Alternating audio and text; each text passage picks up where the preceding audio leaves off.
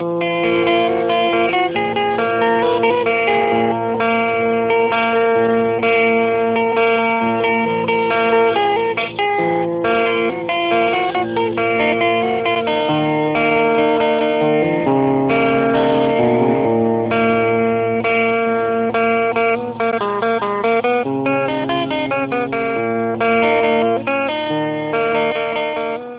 Al-Masih adalah Allah dan Juru Selamat.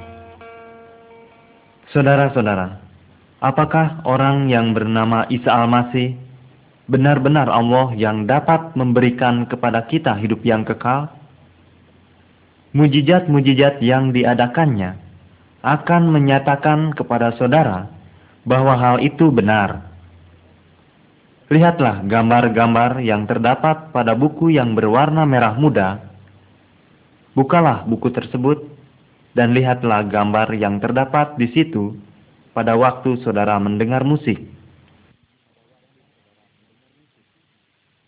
Gambar 1 Kelahiran Isa Al-Masih Isa Al-Masih dilahirkan di sebuah kandang di tanah Israel bertahun-tahun yang lalu. Dia adalah bayi yang sangat luar biasa ya boleh dikatakan yang sangat penting, yang lahir dari seorang darah, yang bernama Maryam. Isa Al-Masih sudah hidup sebelum ia dilahirkan sebagai seorang bayi. Ia bersama-sama dengan Allah sejak mula pertama, sebab ia sendiri adalah Allah. Isa Al-Masih yang menciptakan dunia ini ia memberikan kehidupan rohani yang dari Allah kepada manusia yang pertama. Namun, manusia telah kehilangan kehidupan rohani itu karena mereka mengikuti jalan-jalan si iblis dan maut. Isa Al-Masih datang ke bumi sebagai seorang bayi untuk menyatakan Allah kepada kita dan untuk menunjukkan kepada kita bagaimana kita dapat menjadi anak-anak Allah kembali.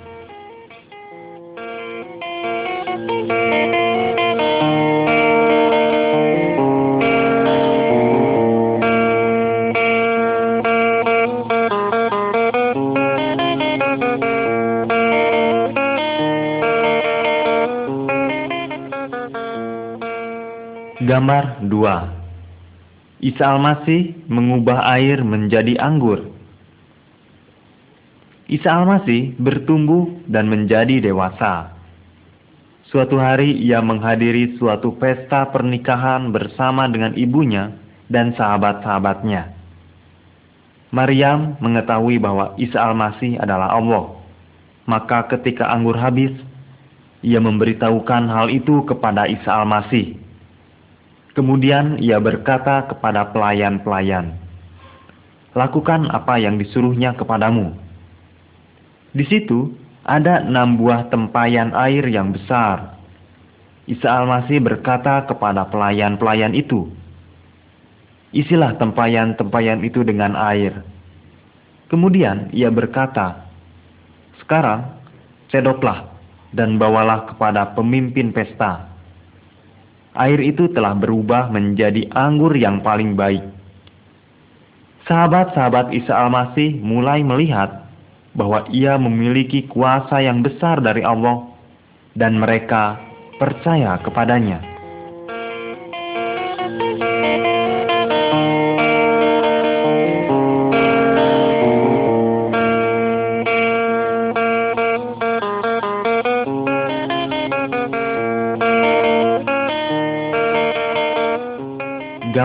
3 Isa Al-Masih berbicara dengan Nikodemus. Nikodemus adalah seorang guru yang terkemuka. Ia mendengar bahwa Isa Al-Masih dapat mengadakan mujizat-mujizat. Ia yakin bahwa Isa Al-Masih pastilah berasal dari Allah. Karena itu, ia mendatangi Isa Al-Masih pada suatu malam untuk menanyakan kepadanya tentang Allah. Isa Al-Masih berkata kepadanya, Aku mengatakan suatu kebenaran, yaitu bahwa seseorang tidak dapat melihat kerajaan Allah, kecuali jika ia dilahirkan kembali. Nikodemus bertanya, "Bagaimana seseorang dapat dilahirkan kalau ia sudah tua?" Inilah yang dimaksudkan Isa Al-Masih kepadanya. Bila seorang bayi dilahirkan dari ibunya, bayi itu memiliki kehidupan secara jasmani. Demikian juga halnya dengan seorang manusia, perlu dilahirkan dari roh Allah agar memiliki kehidupan rohani. Setiap orang yang percaya dan mentaati Isa Al-Masih akan dilahirkan kembali dan hidup selamanya dalam roh. Barang siapa yang tidak percaya kepada Isa Al-Masih akan mendapat kematian yang kekal.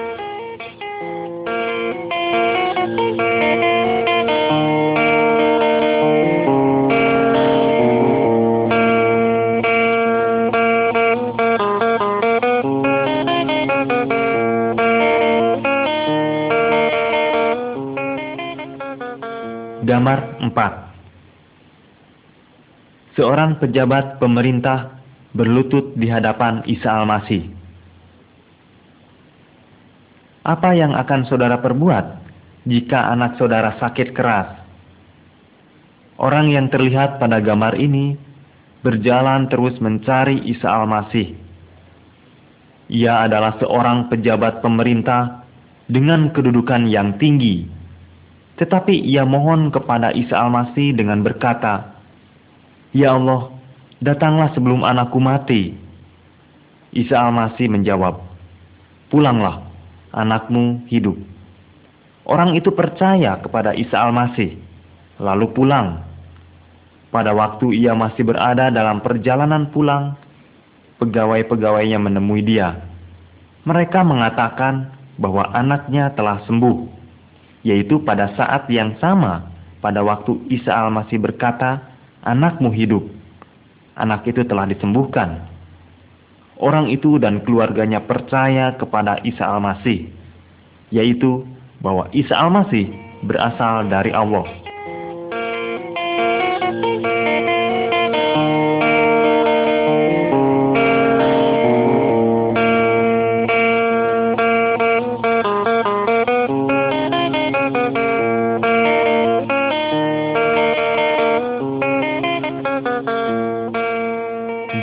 5 Orang sakit di dekat kolam Di kota Yerusalem terdapat sebuah kolam. Orang-orang percaya bahwa air di kolam itu dapat menyembuhkan orang yang sakit. Di situ ada seorang yang sudah menderita sakit selama 38 tahun. Isa Al-Masih melihat dia di dekat kolam itu dan berkata, maukah engkau sembuh? Tetapi orang itu menjawab, tidak ada seorang pun yang mau menolong menurunkan aku ke dalam kolam itu. Kemudian Isa Al-Masih berkata, Bangunlah, angkatlah tilammu, dan berjalanlah. Seketika itu juga sembuhlah orang itu. Beberapa orang menjadi marah terhadap Isa Al-Masih karena ia menyembuhkan orang yang sakit pada hari Allah yang kudus. Hari itu adalah hari untuk beribadah kepada Allah. Maka orang-orang Yahudi tidak boleh bekerja.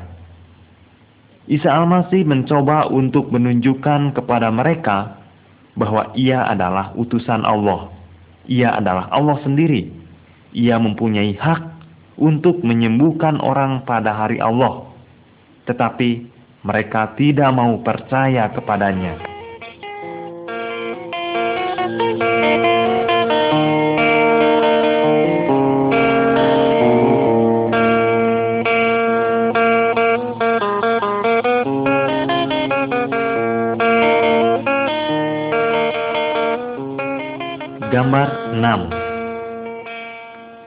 Isa Al-Masih memberi makan 5.000 orang. Banyak orang mendengar bahwa Isa Al-Masih dapat menyembuhkan orang yang sakit. Sehingga suatu hari kumpulan orang yang banyak sekali mengikuti pergi ke tempat yang sunyi. Isa Al-Masih berkata kepada sahabat-sahabatnya, "Di manakah kita akan membeli roti supaya orang-orang ini dapat makan?" Seorang sahabat berkata, "Di sini ada seorang anak laki-laki yang membawa lima roti dan dua ekor ikan.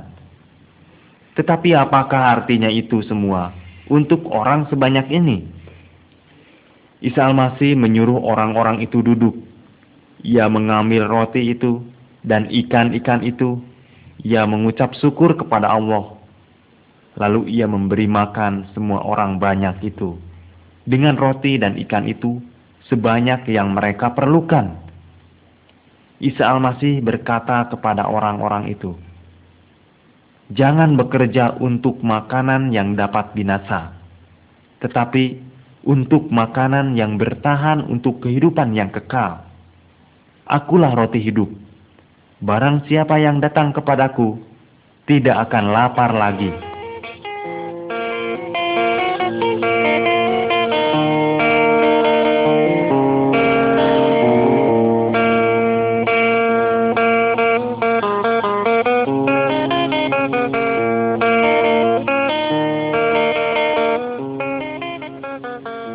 Gambar 7 Isa Al-Masih berjalan di atas air. Setelah Isa Al-Masih memberi orang-orang itu makan, ia menyuruh sahabat-sahabatnya pulang. Isa Al-Masih pergi seorang diri untuk berdoa kepada Allah. Sahabat-sahabatnya naik sebuah perahu untuk menyeberangi danau yang besar. Ketika itu hari sudah gelap dan terjadi badai yang besar di danau itu. Tidak lama kemudian, Isa Al-Masih mendatangi mereka dengan berjalan di atas air. Mereka ketakutan. Mereka mengira bahwa yang sedang berjalan adalah hantu. Isa Al-Masih berkata kepada mereka, "Ini aku, jangan takut." Ia naik ke dalam perahu itu, dan seketika itu juga berhentilah angin badai itu. Sahabat-sahabat Isa Al-Masih melihat lagi bahwa Isa Al-Masih mempunyai kuasa dari Allah.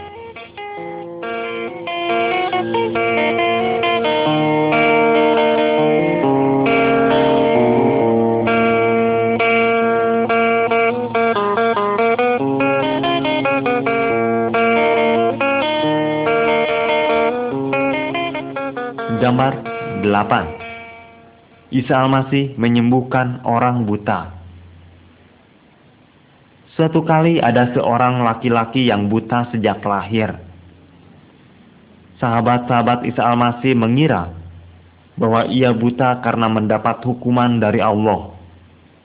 Tetapi Isa Al-Masih memberitahu mereka bahwa ia dilahirkan dalam keadaan buta supaya mereka dapat melihat kuasa Allah yang bekerja di dalam dia.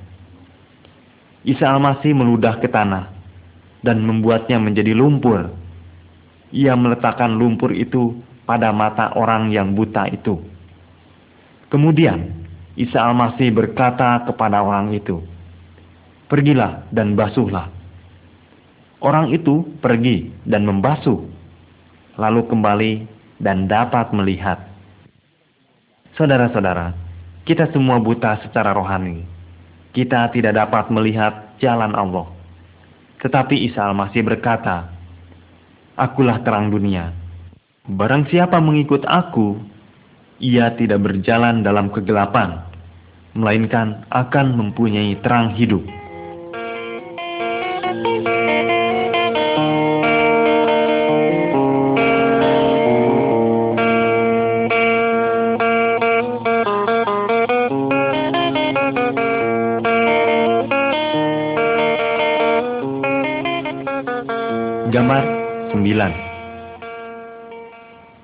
Isa Al-Masih membangkitkan Lazarus dari kematian. Isa Al-Masih mengasihi Lazarus dan kedua saudara perempuannya, yaitu Maria dan Marta. Tetapi ketika Lazarus sakit, Isa Al-Masih tidak dapat mengunjungi dia dengan segera.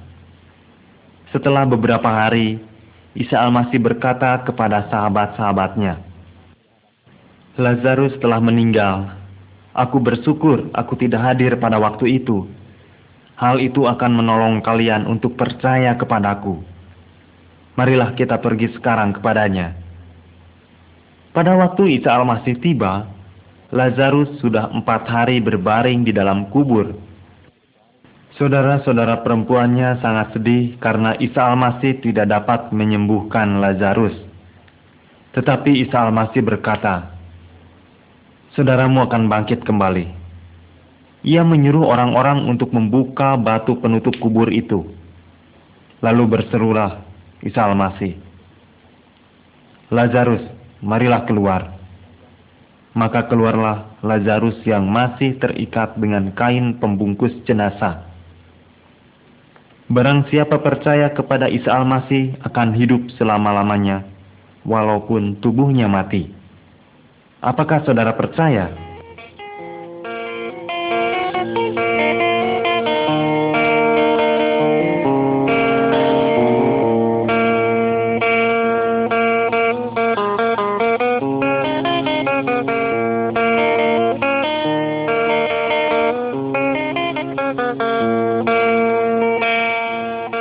Gambar 10 Isa Al-Masih mati di kayu salib. Isa Al-Masih membuktikan bahwa ia adalah Allah. Hal itu dibuktikan dengan mujizat-mujizat yang diadakannya.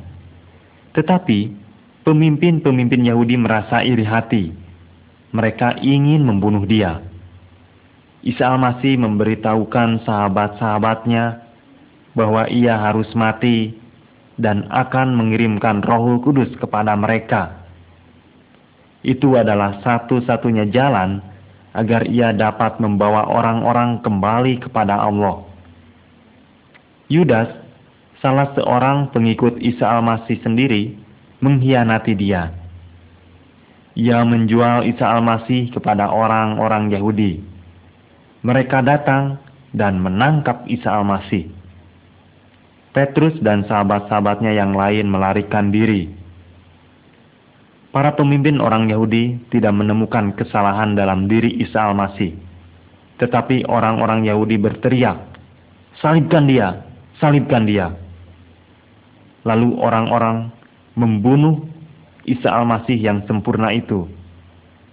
Pada waktu itu, dua orang penjahat dihukum mati bersama-sama dengan dia sebagai hukuman atas kejahatan mereka. Tetapi Isa Al-Masih mati sebagai korban untuk kita.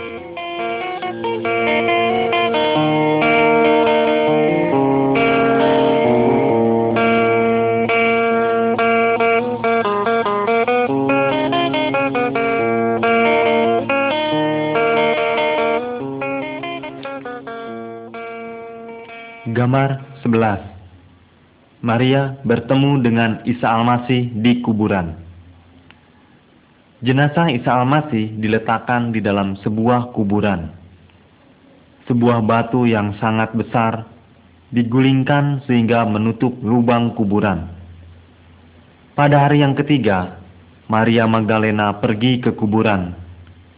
Didapatinya, batu penutup kubur sudah terguling dan tubuh Isa Al-Masih tidak ada.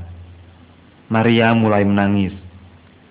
Ia membungkuk dan melihat ke dalam kuburan. Ada dua orang malaikat yang sedang duduk di tempat tubuh Isa Al-Masih diletakkan. Kemudian Isa Al-Masih menampakkan diri dan berkata kepada Maria, Siapakah yang kau cari? Maria mengira bahwa ia adalah seorang tukang kebun. Ia menanyakan kepadanya tentang tubuh Isa Al-Masih. Kemudian Isa Al-Masih berkata kepadanya, Maria. Pada waktu itu juga Maria melihat bahwa Isa Al-Masih hidup. Katanya lagi, Pergilah kepada saudara-saudaraku dan katakanlah kepada mereka bahwa aku hidup. Maut tidak dapat menguasai Isa Al-Masih yang hidup.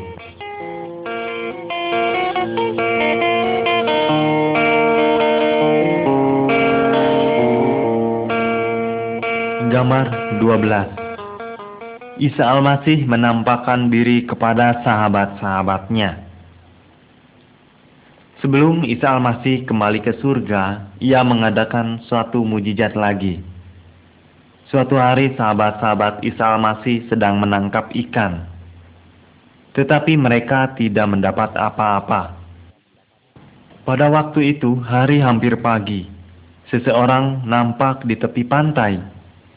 Ia memberitahu kepada mereka ke mana mereka harus melemparkan jala-jala mereka supaya dapat menangkap banyak ikan. Kemudian sahabat-sahabat Isa Al-Masih menyadari bahwa orang itu adalah Isa Al-Masih. Mereka membawa semua ikan itu ke pantai. Isa Al-Masih telah menyiapkan makanan untuk mereka. Setelah mereka makan, ia berbicara dengan mereka. Petrus pernah pergi menyelamatkan diri pada waktu Isa Al-Masih ditangkap. Tetapi sekarang Isa Al-Masih berkata kepadanya, ikutlah aku. Ia menugaskan Petrus untuk memelihara umatnya dan untuk mengajar mereka tentang dirinya.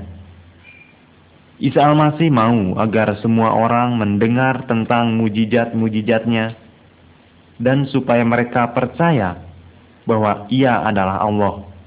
Dengan demikian, mereka juga dapat mengikut dia dan menerima hidup yang kekal.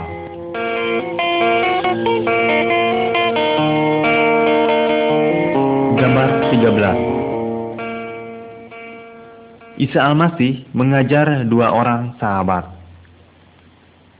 Orang-orang Yahudi mengharapkan bahwa Isa Al-Masih akan menyelamatkan mereka dari kekejaman pemerintah Romawi. Tetapi, pemimpin-pemimpin Yahudi membunuh Isa Al-Masih di kayu salib, sehingga pengharapan mereka hilang ada dua orang sahabat Isa Al-Masih yang sedang berjalan pulang. Tiba-tiba, Isa Al-Masih menampakkan diri kepada mereka. Mereka mengira bahwa ia adalah seorang asing, sehingga mereka memberitahukan kepada dia apa yang telah terjadi. Kemudian Isa Al-Masih mengajar mereka dari kitab suci. Musa dan semua nabi telah menuliskan tentang Isa Al-Masih jauh sebelumnya. Mereka menulis bahwa Isa Al-Masih akan menderita dan mati. Mereka juga mengatakan bahwa Isa Al-Masih akan bangkit dari kematian untuk memerintah dalam kerajaan Allah. Dengan segera sahabat-sahabatnya itu mengetahui bahwa apa yang dikatakan dalam kitab suci itu benar. Orang asing itu adalah Isa Al-Masih sendiri ia hidup kembali. Marilah kita juga mendengarkan apa yang Isa Al-Masih ajarkan kepada kita dari kitab suci.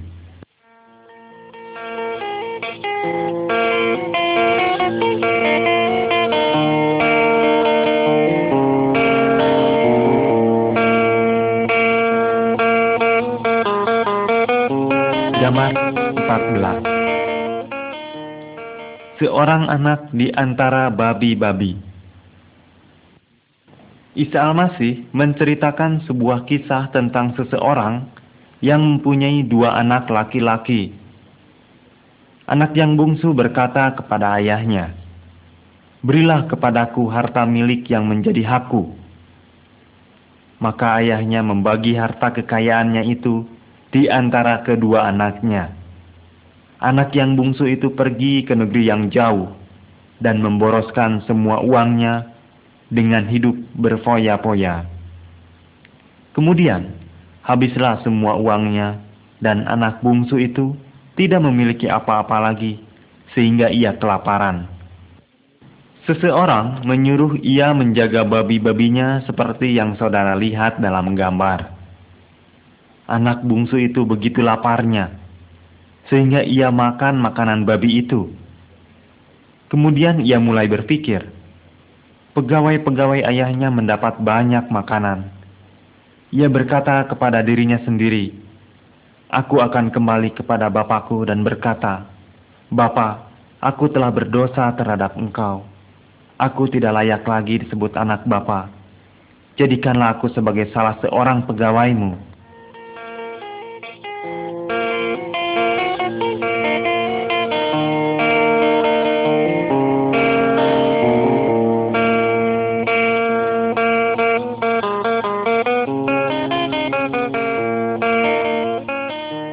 Gambar 15 Anak yang hilang pulang ke rumahnya. Anak bungsu itu kembali kepada ayahnya. Tetapi ketika ia masih jauh, ayahnya telah melihatnya. Ayahnya berlari mendapatkannya. Ia merangkul dan mencium anak itu. Ia menyuruh pegawainya untuk membawa jubah dan menyediakan makanan yang lezat-lezat. Dan ia berkata, Marilah kita rayakan. Anakku ini telah mati dan menjadi hidup kembali. Ia telah hilang dan didapat kembali. Saudara-saudara, Isa Al-Masih mengajarkan kita bahwa Allah berlaku seperti ayah itu. Kita seperti anak bungsu yang telah berdosa terhadap dia dan telah pergi meninggalkan dia. Tetapi Allah telah mengasihi kita. Ia merindukan kedatangan kita kembali. Ia ingin mengampuni kita. Isa Al-Masih datang untuk menyelamatkan kita dari dosa dan kematian. Ia memperlihatkan kepada kita jalan kembali kepada Allah Bapa.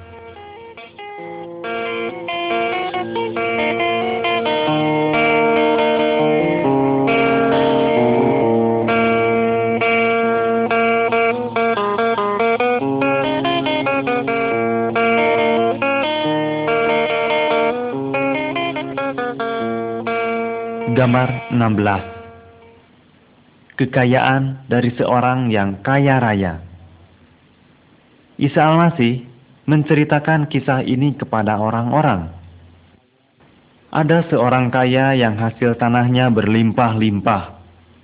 Ia mendirikan lumbung yang sangat besar untuk menyimpan seluruh hasil tanahnya, dan kemudian ia berkata kepada dirinya sendiri, Engkau memiliki semua yang engkau perlukan untuk bertahun-tahun lamanya. Beristirahatlah, makanlah, minumlah, dan bersenang-senanglah. Tetapi Allah berkata, Hai engkau orang bodoh, malam ini juga engkau akan mati.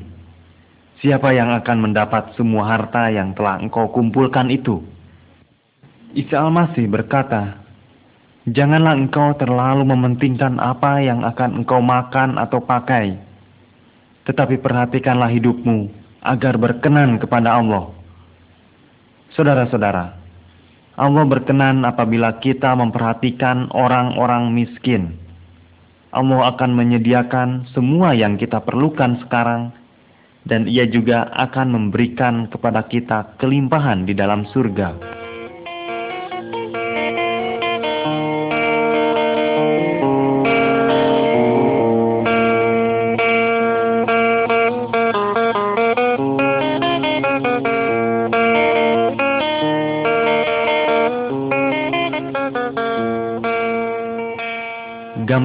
17 Pengemis dan orang kaya Isa Al-Masih menceritakan tentang orang-orang Yahudi yang kaya dan memiliki segala sesuatu yang ia inginkan. Ia tidak memperhatikan pengemis yang ada di dekat pintu rumahnya. Pengemis yang malang itu mati. Ia pergi ke tempat yang indah di surga di sana Nabi Ibrahim, nenek moyang bangsa Yahudi, memelihara dia. Ketika orang kaya itu mati, ia pergi ke tempat yang penuh dengan kesengsaraan. Ia meminta agar Nabi Ibrahim mengutus pengemis itu untuk menolong dia. Tetapi Nabi Ibrahim berkata, "Di antara kami dan engkau terbentang jurang yang tidak terseberangi. Orang-orang dari surga yang mau pergi kepadamu ataupun mereka yang mau datang dari tempatmu kepada kami yaitu di surga tidak dapat menyeberang. Saudara-saudara, kita harus mengikuti jalan-jalan Allah dalam kehidupan ini. Jika kita ingin masuk ke dalam surga sesudah kematian, kita harus percaya. Karena itu, percayalah kepada Isa Al-Masih, dan engkau akan diselamatkan.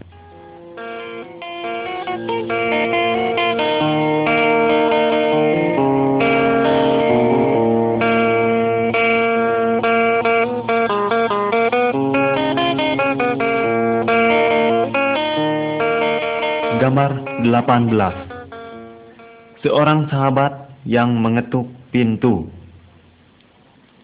Suatu kali seseorang pergi ke rumah sahabatnya pada tengah malam dan berkata, Sahabat, pinjamkanlah kepadaku beberapa buah roti. Seseorang yang sedang bepergian baru saja singgah ke rumahku dan aku tidak mempunyai apa-apa untuk dihidangkan kepadanya. Sahabat dan keluarganya itu sedang tidur nyenyak. Ia tidak mau bangun dari tidurnya. Tetapi orang itu dengan tidak merasa malu terus memintanya. Sehingga sahabatnya bangun dan memberikan kepadanya apa yang ia inginkan. Isa al-Masih berkata bahwa Allah lebih rela untuk memberi daripada sahabat-sahabat kita. Dia adalah Bapak kita ia mau memberikan kepada kita Rahul Kudus dan menyediakan semua kebutuhan kita. Yang harus kita semua perbuat adalah terus tekun meminta kepadanya di dalam doa.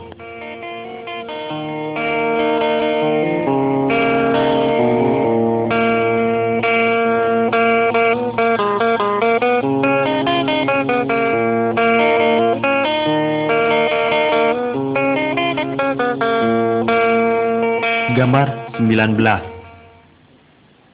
Dua orang di dalam bait Allah Apakah Allah mendengar orang yang datang kepadanya dalam doa?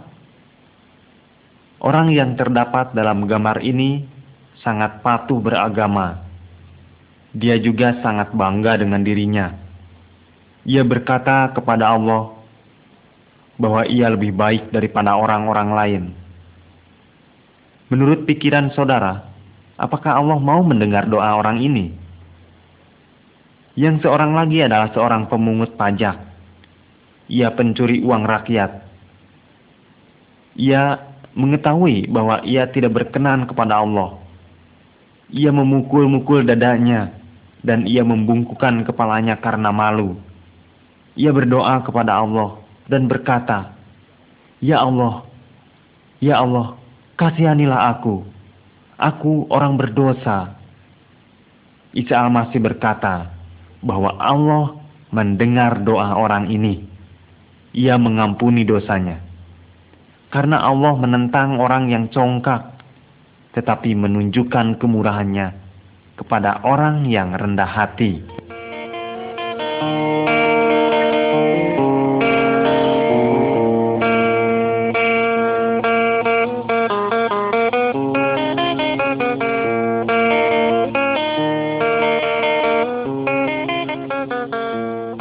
Damar 20 Seseorang menaburkan benihnya Isa Al-Masih mengajar orang banyak dan menceritakan hal ini. Ada seorang penabur keluar untuk menaburkan benihnya.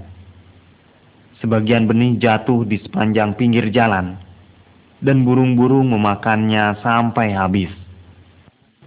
Sebagian jatuh di tanah yang berbatu-batu, dan ketika mulai tumbuh, tanaman-tanaman itu menjadi kering karena tidak mendapat air.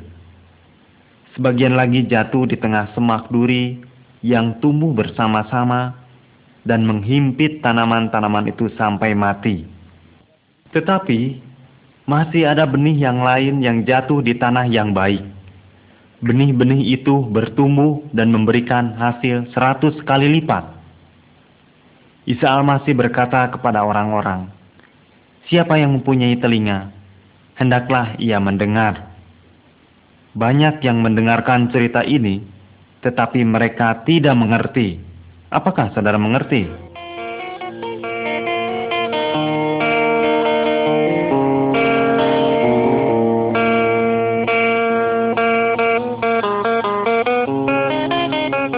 Gambar 21 Benih-benih bertumbuh Sahabat-sahabat Isa al-Masih menanyakan kepadanya arti cerita itu.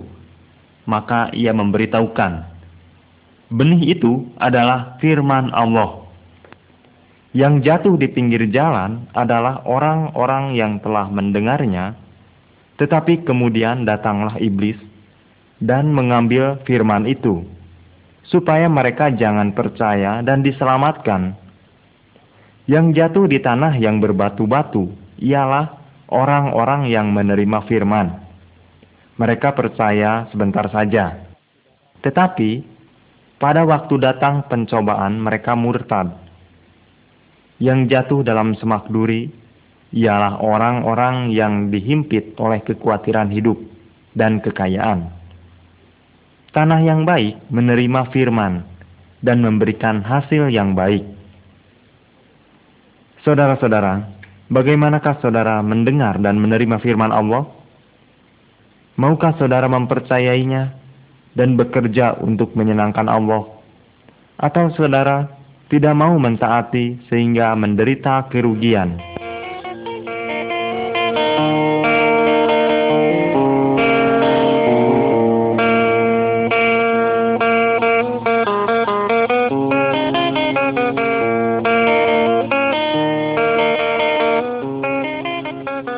Gambar 22 pertolongan untuk orang yang terluka. Bagaimana kita mengetahui dengan pasti bahwa kita diselamatkan sehingga memperoleh kehidupan yang kekal? Kitab suci mengajarkan kepada kita bahwa kita harus mengasihi Allah dan mengasihi orang-orang lain juga. Tetapi, siapakah orang-orang yang harus kita kasihi? Isa Al-Masih menceritakan sebuah cerita tentang seseorang yang bepergian melewati jalan yang sunyi. Beberapa orang penyamun menyerangnya. Mereka merampok semua yang dimilikinya dan membiarkannya hampir mati. Dua orang yang rajin beribadah kepada Allah datang melewati jalan itu. Mereka melihat orang yang terluka itu tetapi mereka tidak mau menolong dia. Kemudian lewatlah seorang asing melalui jalan itu. Ia merasa kasihan kepada orang itu. Ia membalut luka-luka orang itu. Ia meletakkannya di atas keledainya dan membawanya ke kota untuk memperoleh pertolongan. Isa Al-Masih berkata, jika kita mengasihi Allah, kita harus menunjukkan kasih kita kepada siapa saja yang memerlukannya.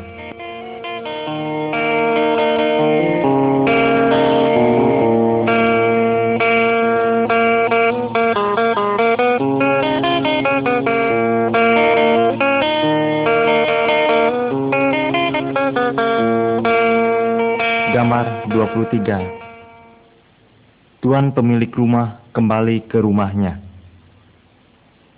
Apakah saudara ingat bahwa Isa Al-Masih hidup kembali sesudah kematiannya? Banyak orang melihat dia sebelum ia kembali ke surga.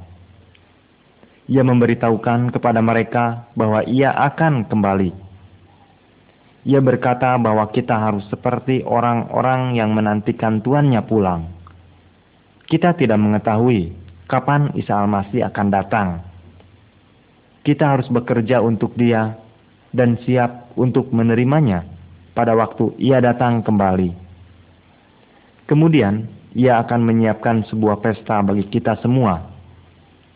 Pada saat itu akan ada sukacita yang besar sekali. Isa Al-Masih juga berkata bahwa mereka yang menjadi hamba-hambanya haruslah siap sedia. Jika mereka mengurus segala pekerjaan Allah dengan baik dan memperhatikan hamba-hambanya, maka mereka akan menerima upah yang besar. Tetapi jika mereka memukuli hamba-hambanya dan menjadi mabuk, hukuman mereka akan sangat berat.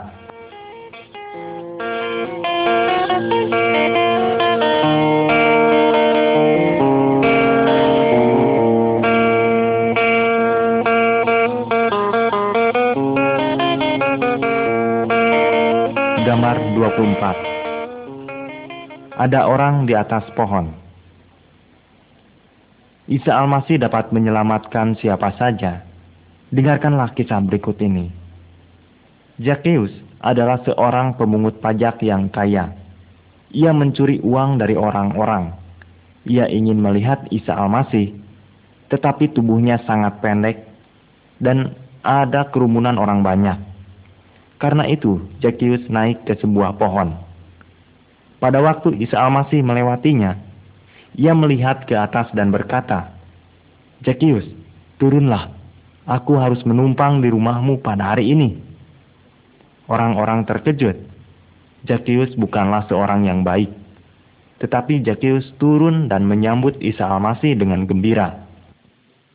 Ia berkata kepada Isa Al-Masih bahwa ia akan bertobat dan berpaling dari perbuatan yang jahat dan mengubah cara-cara hidupnya. Kata Isa Al-Masih kepadanya, Hari ini keselamatan telah datang ke rumah ini. Karena Isa Al-Masih datang untuk mencari dan menyelamatkan siapa saja yang terhilang dari Allah.